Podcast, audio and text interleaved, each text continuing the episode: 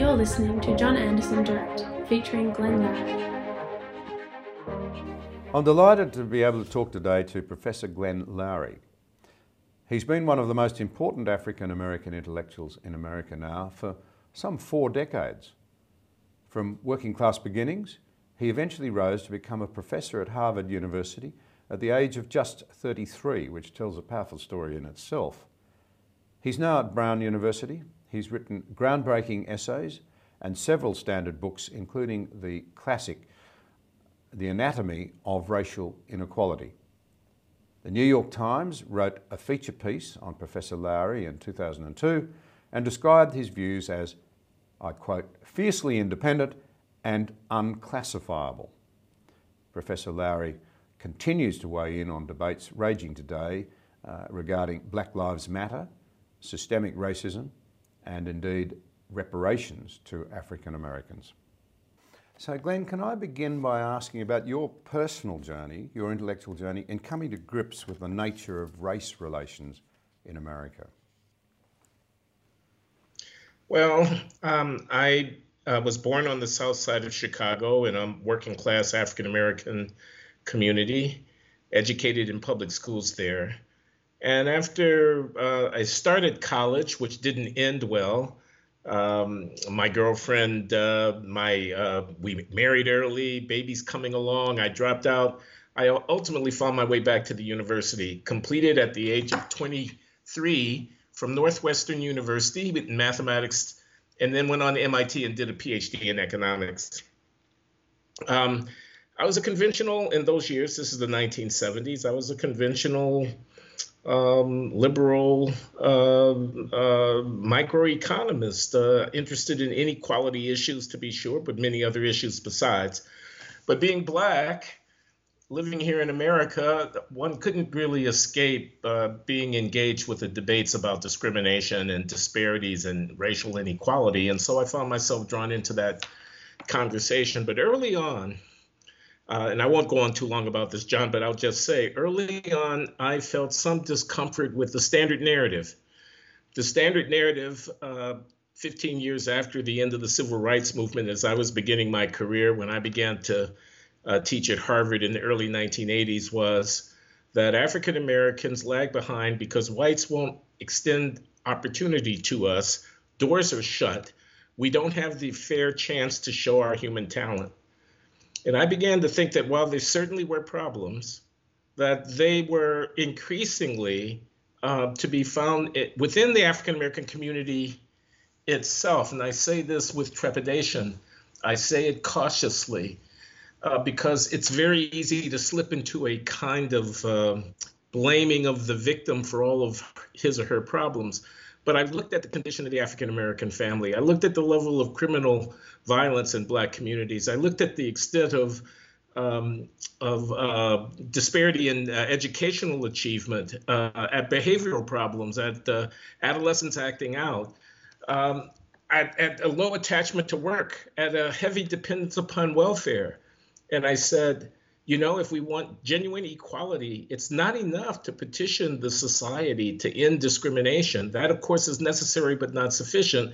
We also have to examine the enemy within. The enemy without and the enemy within. That was my formulation. The enemy without being white racism, the enemy within being patterns of behavior amongst us uh, in some parts of African American society that impeded our ability to take advantage of opportunities. Um, that uh, deviation from the standard narrative cost me a lot in terms of uh, friends and uh, support in the black community and so forth. But I, I don't mean to make myself into a martyr. I just mean to say it's difficult terrain when one takes on that kind of dissident or contrarian view. Um, I found myself uh, being attracted by some of what I was hear- hearing on the conservative side of the political divide here in America, and I was willing to identify with it.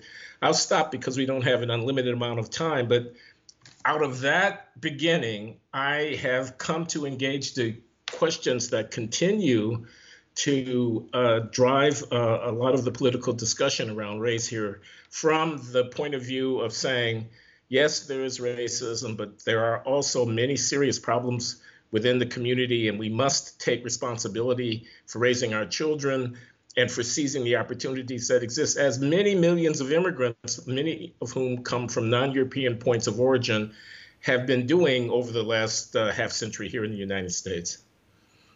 Well, there are certainly echoes of that in Australia, and I think some of our best thinkers here would say the worst mistake you can make is to remove agency from, from, from, from Indigenous people in our country uh, by, by patronising them, saying it's all our fault.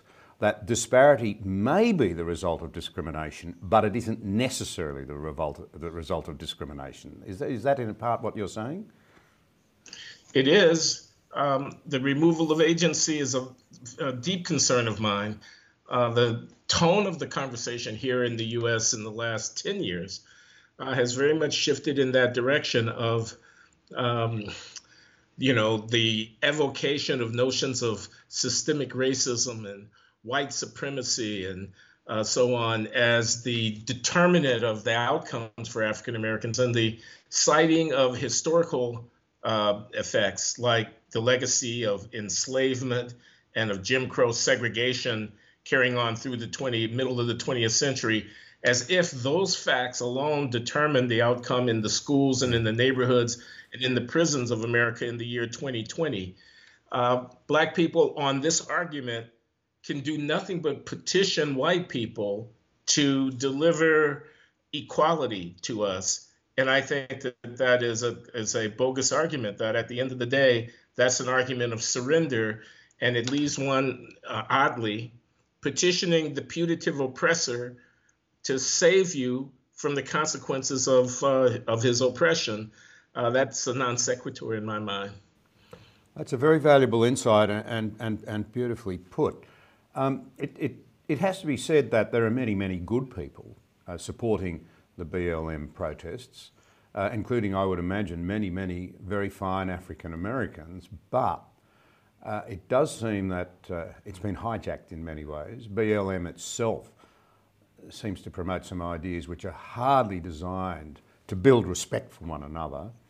Um, but nonetheless, how would you see, what would you say is legitimate about what the protest movements are saying. I've seen you right. I mean, obviously, what happened in the case of George Floyd was absolutely horrendous. But as we know um, uh, from the work done in America now, there are a significant number, perhaps 50 or 60 a year, although that's not so many in the population of America. You know, it's a very big country, of people who are killed each year, unarmed people killed by the police. Um, but they're by no means um, all African Americans at all? Well, I like to tell people when we talk about this that they have to remember the United States is a country of 330 million people. We are a continental nation, as are you, uh, but our continent is a little bit bigger. Uh, they're, they're sprawling all over dozens and dozens of cities, of urban areas of concentrated population, which are uh, racially heterogeneous. There are tens of thousands of encounters between police officers and American citizens on a daily basis. About 1,200 Americans are killed by police officers in a year, of which maybe 300 are African American. That means that most of the people killed by police officers are not African American, and the majority of people killed by police officers in the United States are white for every instance like the George Floyd knee on the neck incident, um, or the Tamir Rice kid with a toy gun shot in a park incident, or the Eric Gardner um, uh, miscreant selling uh, illegal cigarettes outside of a convenience store, encountering the police and choked until he died incident. There are whites who have died in exactly the same manner but we don't hear about these stories because they are not salient. They don't get reported in the press. So we're a big country. And the incidents that we're talking about, which are sometimes deeply disturbing, are relatively rare. And moreover, they're not all defined by the race of the people who are participating in these incidents. So I want to try to keep things in perspective when we talk about this. There are a lot of guns in the country. If you're an American police officer and you have the unfortunate responsibility of having to detain a vehicle that you think might be carrying a dangerous criminal, you have to reckon with the possibility that the firearm is in the uh, vehicle and that you're going to be confronting a life and death situation. This does not excuse bad policing. Bad policing needs to be dealt with. Police need to be trained properly. They need to be held accountable when they violate rules of engagement with citizens and so on. There are bad police, there are racist police.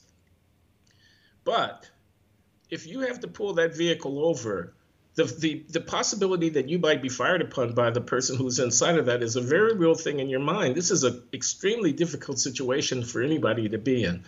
So these incidents have happened but they are not, in my view, representative of the day to day life experience of African Americans and the extent to which Black Lives Matter and others uh, have, uh, have uh, characterized the circumstances if every African American must fear for his or her life upon stepping from their door. Uh, this is, a, is a, a, a gross distortion of the reality here. Yeah, well, it strikes me as an aside, if I can make this observation. One of the problems I'm, I'm a former member of parliament. You get the same thing with politicians. If you create such cynicism about people in that profession, it becomes a self-fulfilling prophecy. You don't get the good leaders you want. You don't get the good police you want. It becomes an undesirable place to go. You want good people to go and try and be good police. But if it's going to be assumed simply because they're in a uniform that they're against you and they're a danger, I would have thought that serves no one's interests. I just mentioned that as an aside because you. Oh no, that's it's exactly right, and it's a really important point. Recruiting uh, of uh, police officers is suffering very badly from this passage that we're going through right now. Who would want to take on this responsibility? Yeah. You have black police chiefs and there are dozens of them around the country who are resigning their responsibilities. They no longer want to be at the head of an organization that's going to be vilified at every turn, and uh, they feel they can't. They're they're in an impossible situation where they can't uh, responsibly stand up for their duty and be loyal to the people who work under them, and at the same time uh, face the community and be accepted with respect. So they're stepping away.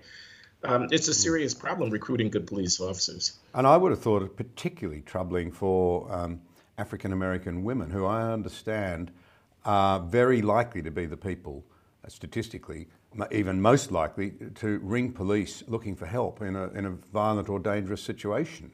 How does it serve their interests? As the uh, uh, former basketball player Charles Barkley, who comments on television about sporting events, has said recently, who are black people supposed to call? Ghostbusters? yeah. Well, I hope that rings a bell in Australia because the movie was really quite, quite big here in the United States. Yeah. Who are we going to call? Ghostbusters? I yeah. mean, the the depolicing movement yeah.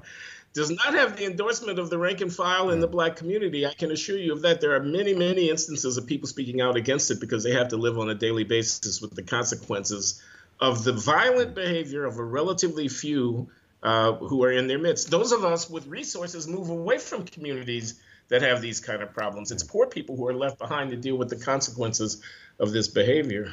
To come to another area where it seems to me that, in fact, those people purporting to speak for African Americans are, in fact, advocating policies that may, in fact, make, really make things worse. So, come to the delicate but important area, I think, of the environment in which young children grow up, particularly our boys. Now, Dr. Warren Farrell, uh, who I've come to know well through these conversations, very astute observer of, of, of what he calls the boy crisis. I mean, 85% of the staggering number of Americans who are in jail are males. Um, so the first thing you've got to face is why is it that men are getting into so much trouble?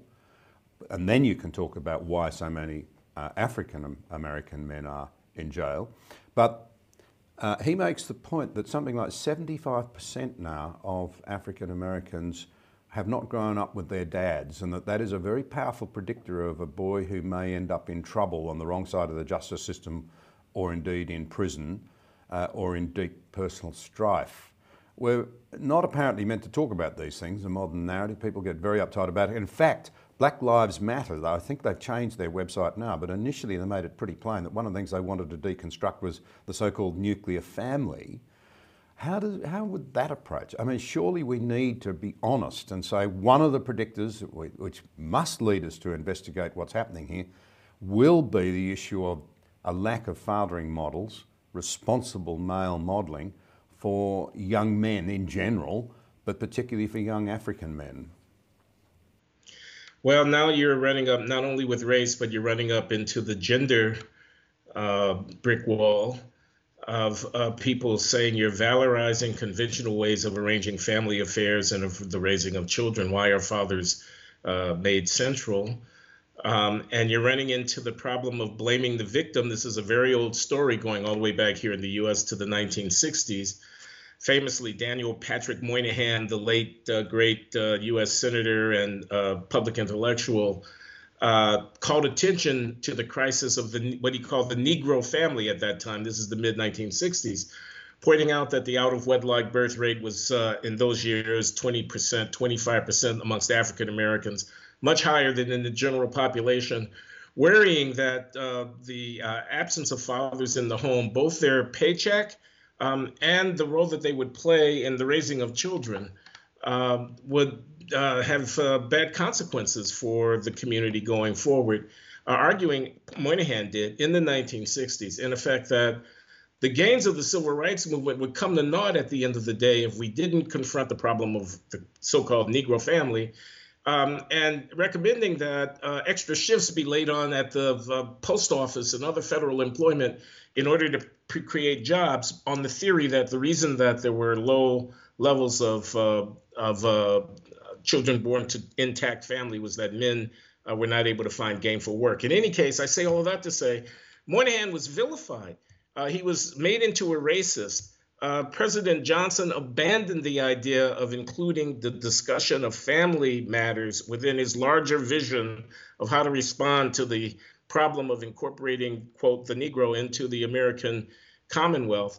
And it's been, in effect, in polite company and progressive uh, uh, audiences, taboo to speak about family matters ever since. Things have changed a lot since the mid 1960s.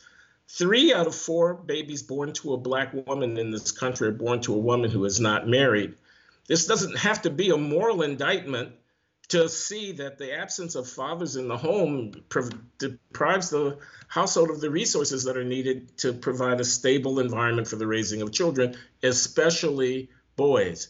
Now, I am not a social worker or a social psychologist. I can't, with professional expertise, address the question of the developmental consequences of father absence in a rigorous way. But it is my impression, having uh, exposed myself to this literature by people who are professionals, that uh, the person you alluded to earlier is correct, and that the absence of fathers is implicated in the uh, development of behavioral problems in male adolescents uh, later on and that those behavioral problems are present both in their behavior within schools, where the discipline of uh, students is uh, racially disparate in, in, very large numbers, and black boys are much more likely to be suspended from school, but is also reflected in uh, behavior later in life in terms of criminal offending and so on. That I can't prove that absent fathers causes criminal offending, but I am persuaded that the development of the African American family and the disintegration, if you will, of it over the course of these past decades is a part of the reason why we find ourselves in the uh, condition that we do now. Um, no, it's not polite to speak of it, but I think it's an absolutely uh, unavoidable uh, part of the account that one would have to give if you want to understand this this uh, problem. Yeah, I think for me the problem is that uh, we live in this age where evidence doesn't seem to matter, whereas if we say we're children of the Enlightenment, then you say you go where the evidence leads you. And you can't ignore this elephant in the room. And if you really, really care, if you really care about what you say you care about, I don't know that you can ignore this for the sake of our children. We've got to come to grips with it. You can't simply sweep it under the collar, under the paper. But, but to switch to the positive, my understanding is that since the civil rights movement of the 1960s, when perhaps 30% of African Americans were what you'd call loosely middle class on middle class incomes. There's been a significant lift. There are a lot of African American families, let's, let's be positive for a moment, who are doing really well and you know, still find America, well, not still find, that's probably an unfortunate word, but have found in America a, a, place of freedom and of opportunity uh, and of prosperity. And surely there's a lot of good news as beside the troubling problems that are raised by the current concerns? Uh, within my lifetime, at the middle of the 20th century, um, 1950, uh, the modal occupation for African American men was farm laborer, and the uh, modal op- occupation for African American women was domestic uh, servant, um, household service. Um, we have, if you look at the penetration of the professions, medicine and law and engineering and uh, the academy, uh, if you look at the um, uh, development of uh, small business and entrepreneurship, um, if you look at the massive uh, footprint that African Americans have in entertainment and uh, sports and so on, um, we have billionaires, the Oprah Winfrey's of the world and the LeBron Jameses of the world and so on like that. We're the richest, most prosperous people of African descent, some 35 or 40 million strong here on the North American continent. The richest black people on the planet. Nigeria has 200 million people and it has about a third of the GDP en masse of as do uh, the household incomes of African Americans taken as a whole, who are 35 or 40 million here. Uh, so uh, there's enormous opportunity here. Uh, no, things are there are disparities. Absolutely, there are disparities. But um, the uh, a number of African Americans who have uh, prospered, who are homeowners, who have accumulated wealth, who have relative comfort, um, um, numbers in the many, many, many millions. Um, so I, I, guess it depends on how one wants to look at things. If you look at it in terms of the absolute living standards of people, uh, the curve shows a continuous uh, upward slope if you ask in terms of the relative standing of people, there are disparities that have persisted and they are a source of concern. Yeah, so as an outsider looking in, um, I'm, I'm, also conscious, it seems to me, that vast numbers of white Americans obviously voted for a black president as well. Uh, you know, that, there's that. They, they lifted themselves, no, you know. That, they, that is a reflection of the uh, transformation of attitudes and the acceptance of African Americans, a first family occupying the White House. Barack Obama, Michelle Obama, their two little children, their dog. Uh, they become emblems of the American uh, of the American project. They they are the uh, quintessential Americans. Uh, these uh, this family uh, loved by many people. Now, they did meet with resistance. One doesn't want to overlook the fact that uh, there are anti-black racists who continue to, uh, you know, speak out and and uh, have their uh, have their voices heard in various quarters here in the United States. Barack Obama met with some resistance because of his race. I think that that's undeniable. Uh, but he was elected twice, the most powerful person on the planet um, and uh, had a huge impact on uh, on American society. Although, uh, what with uh, the uh, Trump administration's uh, efforts, much of what Obama attempted to accomplish is being undone. Nonetheless, I understand, and I don't have the, the, you know, the actual figures. I do understand that some African Americans, um, perhaps more than I might have expected, support Trump in the in the current rather divided America that we look on. And as one who loves America and uh, uh, loves a can do attitude and the way in which they've stood for freedom in a troubled world. Um, yeah, that's true. I, the I, I, didn't mean to observe. I mean, Trump is appointing judges that Obama would have never appointed. Trump is uh, enacting legislation that Obama would have opposed. I didn't, and that's what I meant when I said much of what Obama was trying to do has been undone. I didn't mean to say, however, that African Americans uh, are um, uh, approach to politics turns entirely on uh, whether or not the uh, actions are in, uh, you know, in in line with what it is that this particular black politician wanted to do. Donald Trump speaks, I think, to a lot of the conservative, culturally conservative uh, sentiments that are a character. We're a religious population more so than uh, the country as a whole.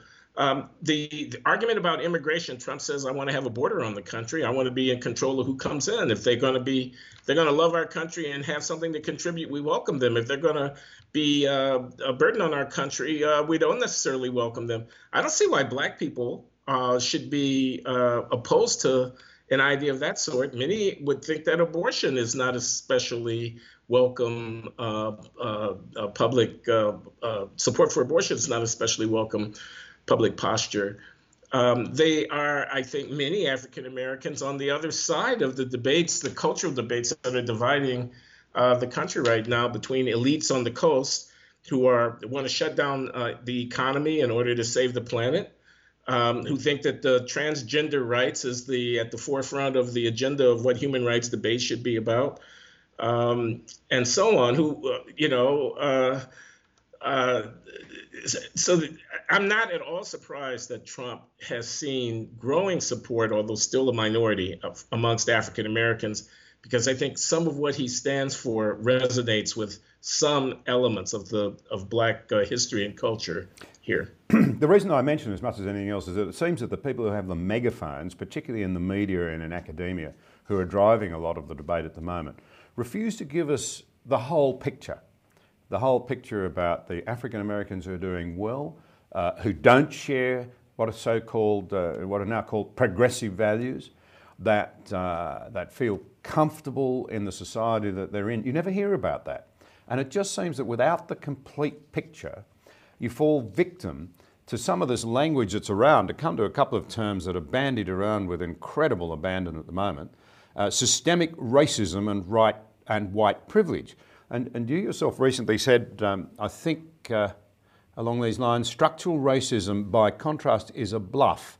It's not an engagement with history, it's a bullying tactic. In, in effect, it's telling you to shut up. I thought those were very interesting observations. So you're saying, that these are tactics designed to say fall into line with our perspective on the debate, don't enter into a wide ranging, truly helicopter view of what's happening, good and bad. That that's right. People say structural race, racism. Let me be specific. They look at the prisons. Uh, about 40% of the people incarcerated in the United States are black, and blacks are about 12% of the population. So that's a vast overrepresentation in the prisons. And they say structural racism, as if citing the overrepresentation of blacks amongst those who are held in prison proved that the system was racist and not that blacks participated in criminal offending at a higher rate, were being apprehended as a consequence, and therefore were being represented in prison at a higher rate because they were more likely to commit criminal offenses. Now, the latter happens to be the case. That is to say, while there is certainly uh, some racial discrimination in American criminal justice, criminologists have looked high and low to try to find evidence that the disparity in prisons is due to racial discrimination, and they cannot demonstrate that because the disparity in criminal offending is itself off the charts, with blacks being uh, vastly overrepresented amongst those committing violent crimes. Now, you can call that structural racism if you want, but what I say to people who say that is you're not trying to explain anything. This is a rhetorical yeah. move that you're making. You think by using those words, we're going to change the subject from, in the case at hand, the example that I'm giving, the criminal behavior of a relatively few black people, relatively few compared to a population of 40 million, the criminal behavior, you're going to change the subject from that to something about, and then you're going to start talking about uh, slavery and about uh, redlining and about, uh, you know, uh, anti-black uh, bias and whatnot. When in fact, what we really need to deal with, what we really need to confront as a society, sympathetically, uh, putting resources into it if necessary, is the foundations of the behavioral deviance which has produced this outcome. So we're not going to have an argument if when you people are talking about structural racism about the behavior of the criminals. We're going to have an argument about the system. They want to blame the system for everything. That is both false as a social scientific matter. The causal arrows don't go in the directions that they're claiming. It's also devastating as a political matter, I argue, because just about everybody listening to this conversation knows that what you're saying is yep. BS. Yeah. They know it's not true. They, they know, they know what's going on. Yeah. And you talk about those, those uh, you know, uh, disparities there in the numbers. Uh, what is it, 12% uh, of the population, 40% of the jail population. The other one that hits you in the face is Warren Farrell's point, Males are half the population of any given society, roughly, uh, but 85% of the inmates in American jails, and I suspect it's much the same in Australia, are male. What is the boy crisis? What is the male crisis? No one talks about that. Uh, and again, it comes back, I think, to the issue of who is modelling appropriate behaviour to these boys as they grow up. Uh, but um, uh, just to come to a couple of other things that you've said that I find incredibly interesting, you recently said that you can live with disparities or you can live in totalitarianism.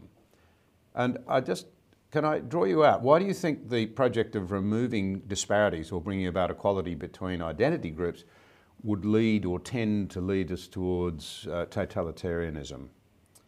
Taken to its logical extreme, I argue it would lead toward totalitarianism because I argue that groups actually are different in ways that inescapably produce inequality. Um, look at Asian immigrants' success in elite academic venues in the United States. Yep.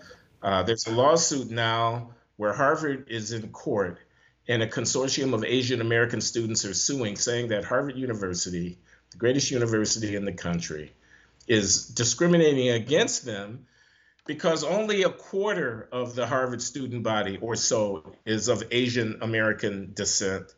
And if they went by academic test scores, they would be half of the, I give the rough numbers, it may be off by a percent or two. They'd be half of the student body.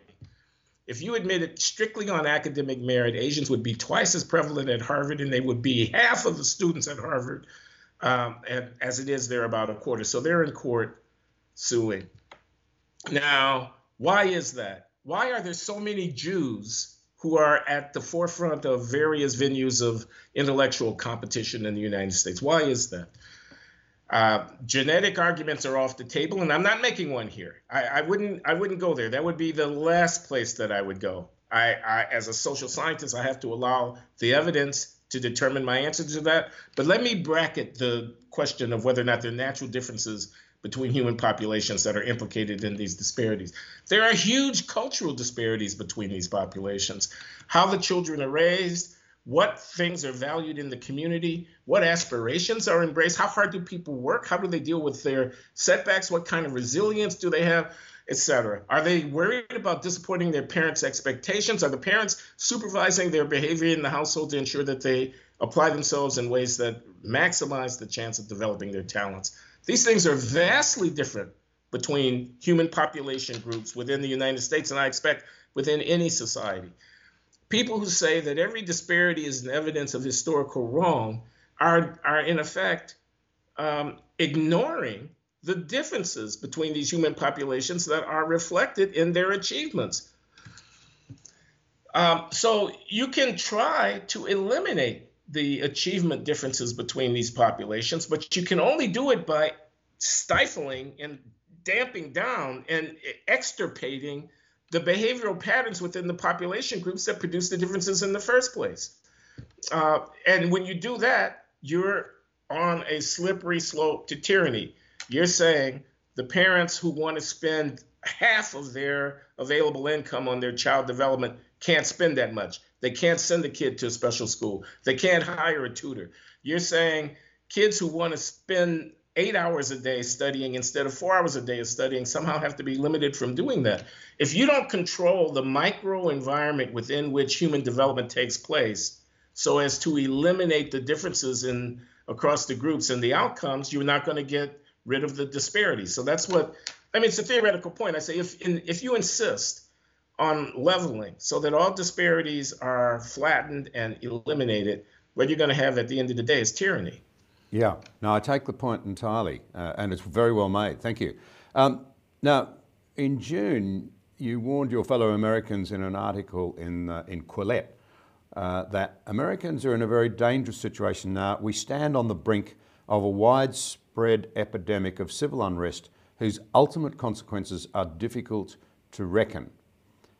That seems to me to be particularly pertinent, pertinent in the context of the upcoming presidential election you know, a deeply atomised America, it wouldn't take much for somebody in a moment of panic, you talked about the policeman approaching a car not knowing whether he's going to be hit or something, for a policeman or a figure of authority or someone in a moment of blind panic um, is themselves blindsided, does something irresponsible. You've got a tinderbox.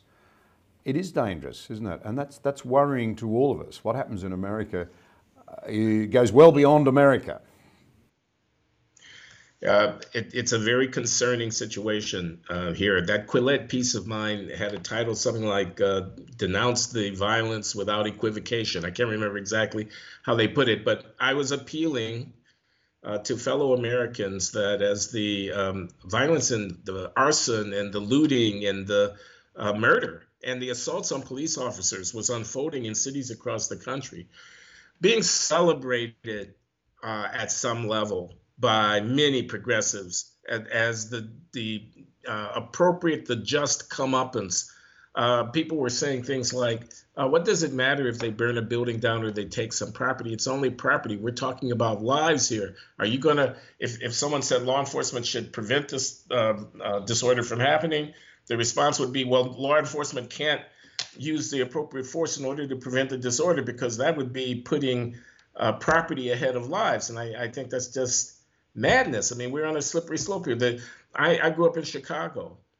Uh, the photographs that I, the images that I saw coming out of Chicago of North Michigan Avenue uh, high-end boutiques being looted, and then Black Lives Matter spokesman saying, "Well, people are entitled to take it. They have to feed themselves. After all, they're entitled to a reparation for the uh, racial uh, uh, injustice that they've had to endure, uh, and so on." It, it disturbed me deeply.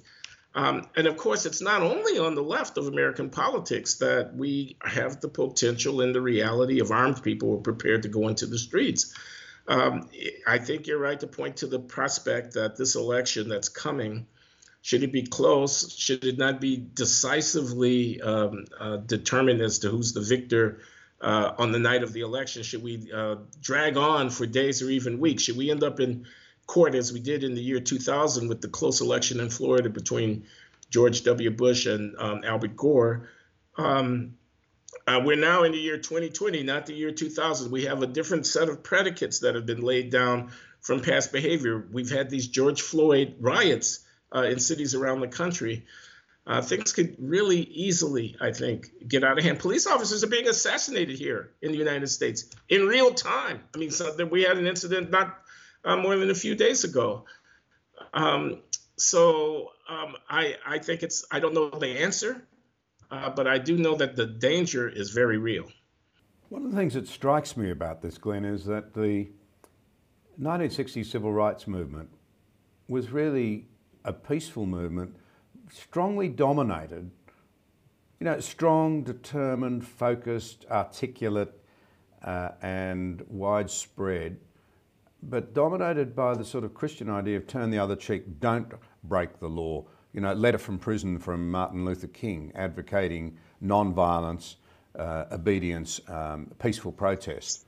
Uh, and it's as though that's been repudiated. In fact, my impression is that there are leaders in, in, in the current Black Lives Matter uh, uh, movement who would actually say, no, we've moved on from that approach altogether. Um, how does that play out, given that as you mentioned, African Americans are more likely to go to church than other Americans, uh, where they'll hear that doctrine all the time of being peaceful, of being loving, of seeking to turn the other cheek, uh, neither give insult nor, nor take insult. This whole movement seems to be born in a deep anger, and I wonder how on earth that can play out the right way. Anger seems to endanger everything now.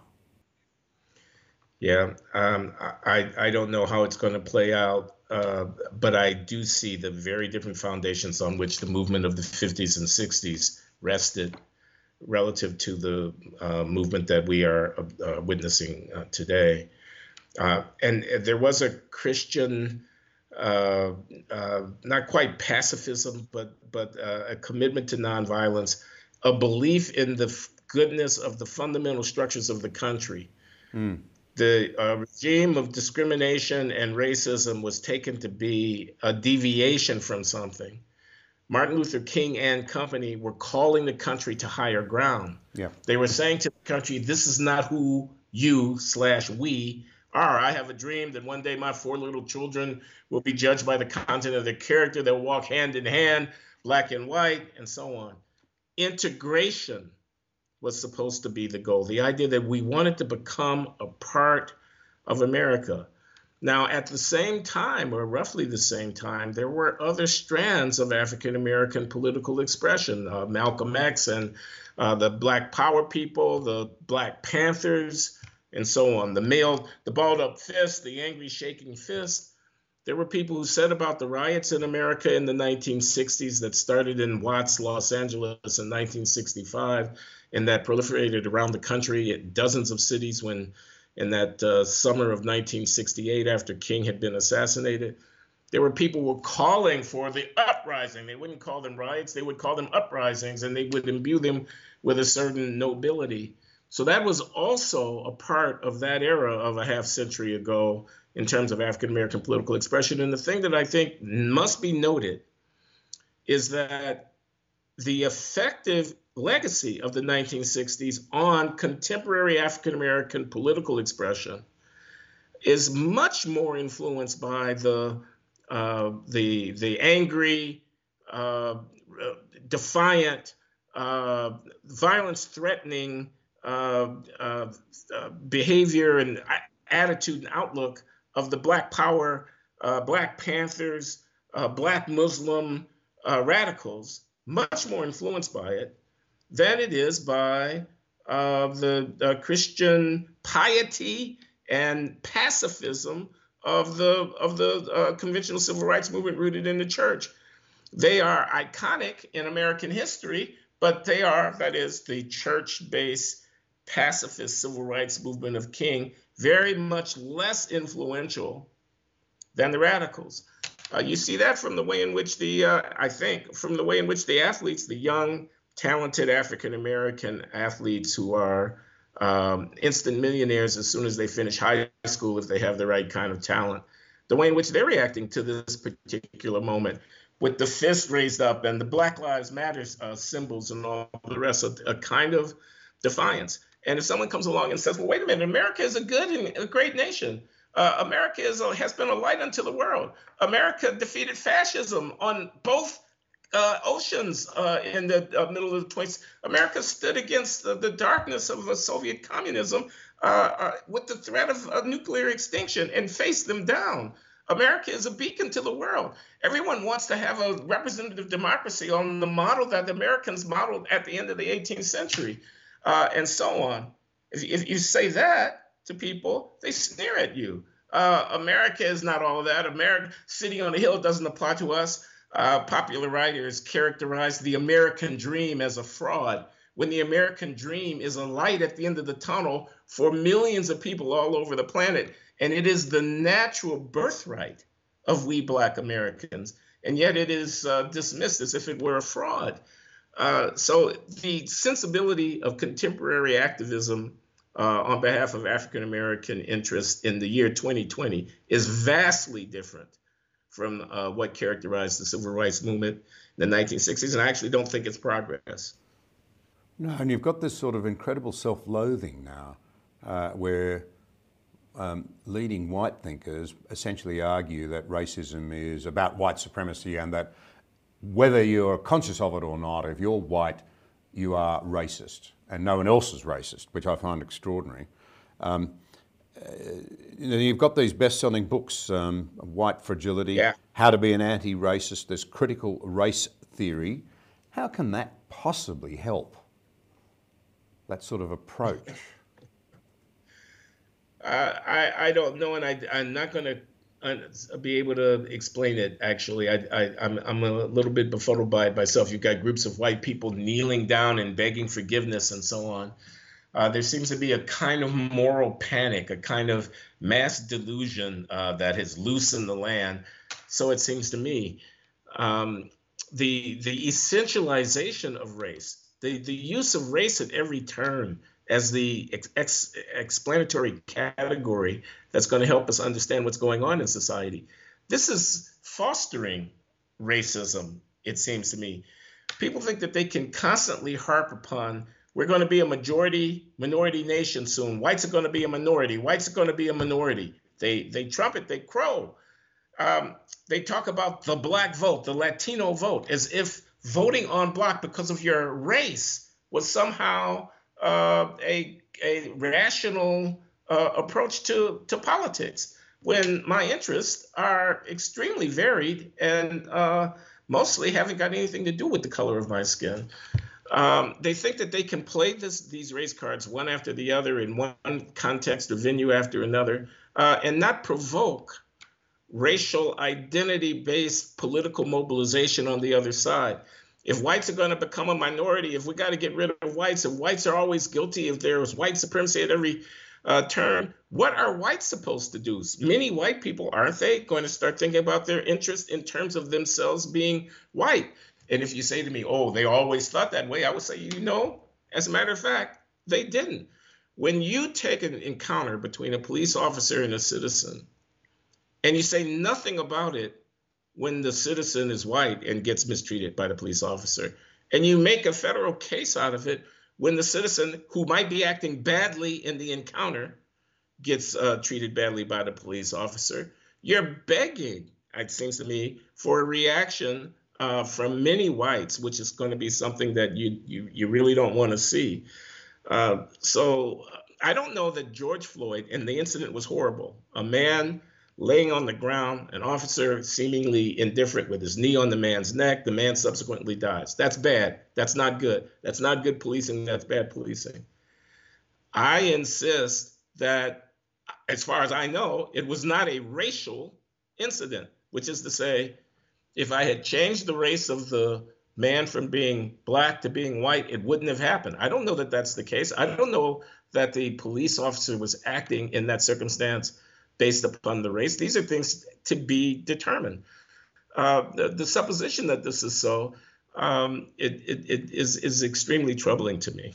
It seems to me that I, I, take your point that fundamentally the problem here is that we're dividing, we're drawing the line between good and bad in all the wrong places, and in this case, we're drawing it between people of different skin colour. Whereas in reality, it's far more complex. If you take the horror of slavery, and a lot of these issues are traced back to the horrors of slavery, I think it's probably fair to say. Uh, one obvious point is why are people not marching in the street about the fact that there's an estimated 45 million slaves in various parts of the world today? Uh, that's just almost an aside. But the history of slavery itself, horrendous as it is, tells you a great deal more. It tells you that the dividing line between good behaviour and bad behaviour uh, is, uh, is not between people of different coloured skin. As, as a fact, a black African American pointed out to me the other day, the African slave trade involved Africans rounding up other slaves, other people, killing off the, the children and the old and the infirm and then selling those people. There's another aspect to it. Many white Americans took on the most horrendous and hateful war that perhaps uh, the world's ever really recorded. There have been wars that have killed more people, but in terms of uh, civil war is so ugly. But that was largely about a lot of people in America deciding that slavery was a bad idea. Then you take the Royal Navy. When Britain abolished slavery in its own country in 1833, the most powerful nation on earth, it deployed the British Navy to make sure that nobody was slave trading on the high seas. And 17,000 white British sailors died securing freedom for people who would otherwise have been slaved of a different skin colour. So it's to draw the lines between good and bad on the basis of skin colour seems to me to be abhorrently racist and extremely dangerous. Well, yeah, but you're this is a sacred um, kind of narrative, and and people will go ballistic. I mean, there are many points that could be made. Certainly, the fact that the uh, Europeans did not go into the interior of Angola or Congo or Nigeria and Ghana and dragoon millions of the people living there and bring them out of their hamlets all the way down to the coast and then put them on boats and carrying them across the Atlantic Ocean to the New World. They didn't do that. They couldn't have possibly done that. There was no possibility to produce that commerce and human chattel uh, without the profoundly deep involvement of people on the ground in these uh, places who were indigenous to those places and who were engaged in the, the, you know you bought a slave you someone sold you the slave okay so there so there's that fact um, the civil war 600000 dead uh, the the the uh, incredible trauma. Um, now, people will say the war wasn't fought to end slavery. The war was fought to preserve the Union. Lincoln would have been happy to see the Union preserved even if slavery had persisted. I expect that that's correct, although he abhorred slavery.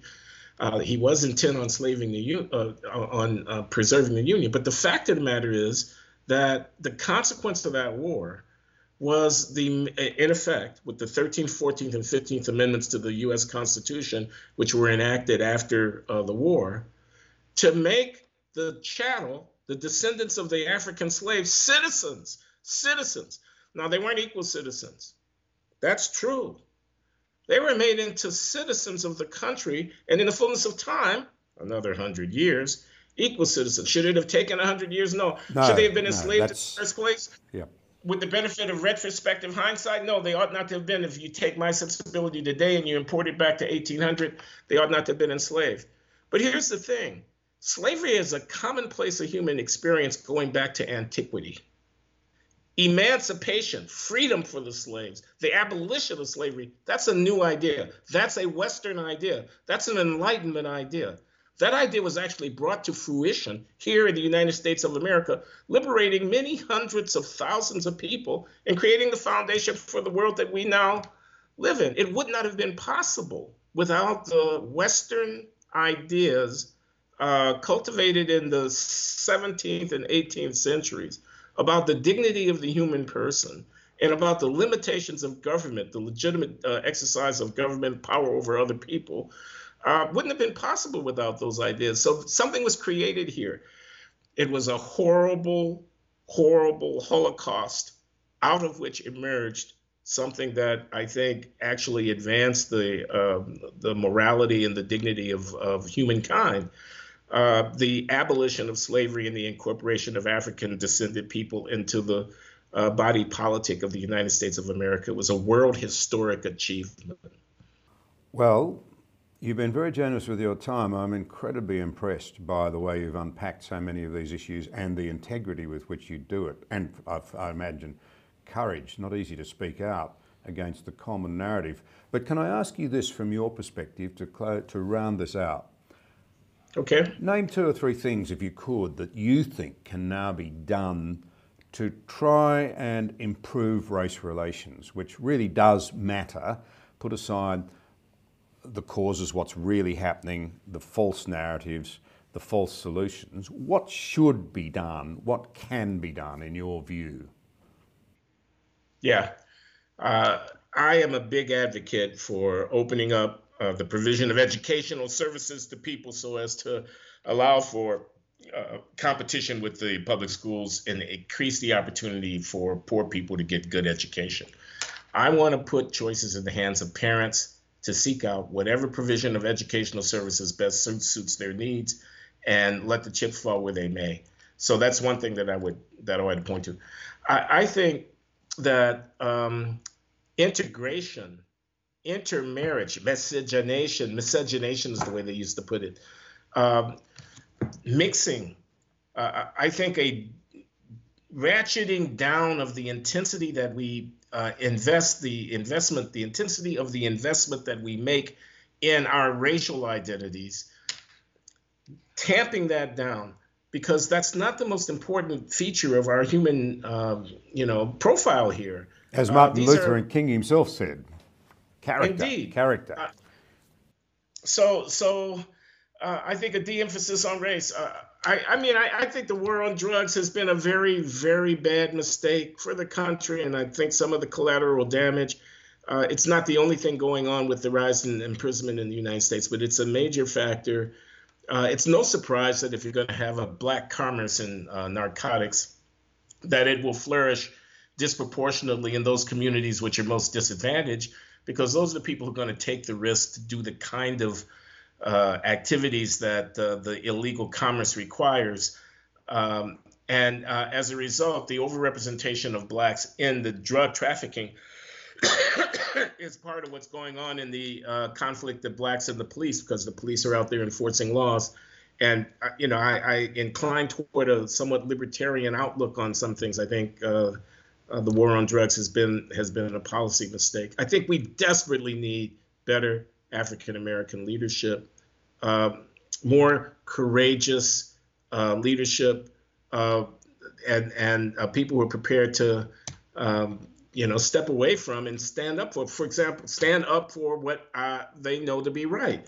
So uh, this, um, you know, demonization of the police officers, the the you know. Um, there are many, many black police officers who are beginning to speak out here uh, in the country now. Uh, this young, he's not a police officer, he's the uh, attorney general of the state of Kentucky, where a particular case, a woman who was shot in her home by a police raid when uh, the conflict broke out between her boyfriend and the police officers.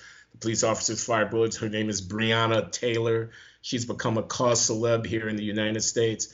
Uh, the police officers were not indicted with uh, a criminal offense uh, for killing her on unfortunate circumstances, and that has led to much consternation. And the gentleman who is um, in charge of the Attorney General's office in the state of Kentucky happens to be African American, uh, and he's been trying to hew a very difficult line, and he's met with much vilification. But we need a hundred of him uh, to to uh, uh, foster a different account of what's going on and to uh, represent African Americans in a different way. Um, so those are some things I think of. Well, Glenn, thank you. You've unpacked uh, a, great deal for us, and uh, I know that'll be widely appreciated because the issues uh, that uh, America confronts in this area are also being confronted in Australia. and I, I would just close by making the observation that one of the patterns that we see here uh, that you've referred to is an under recognition of just how many Indigenous Australians now have managed to break through the education system into the professions and are doing very well, and for whom our society is working well. And that is not to downplay at all the plight of those who, for whatever reason, find themselves in a bog of misery and turmoil and despair. But it is to say that unless you get the whole picture, and unless you're honest, and unless you go where the evidence demands that you ought to go, you'll only make the problem worse. So I, I deeply appreciate your uh, uh, insights uh, and you're giving us the time to share them. I'm happy. You're welcome. I'm, I'm very happy to have um, had this conversation with you, John. Thanks, Glenn. You've been listening to John Anderson Direct. For further content, please visit johnanderson.net.au.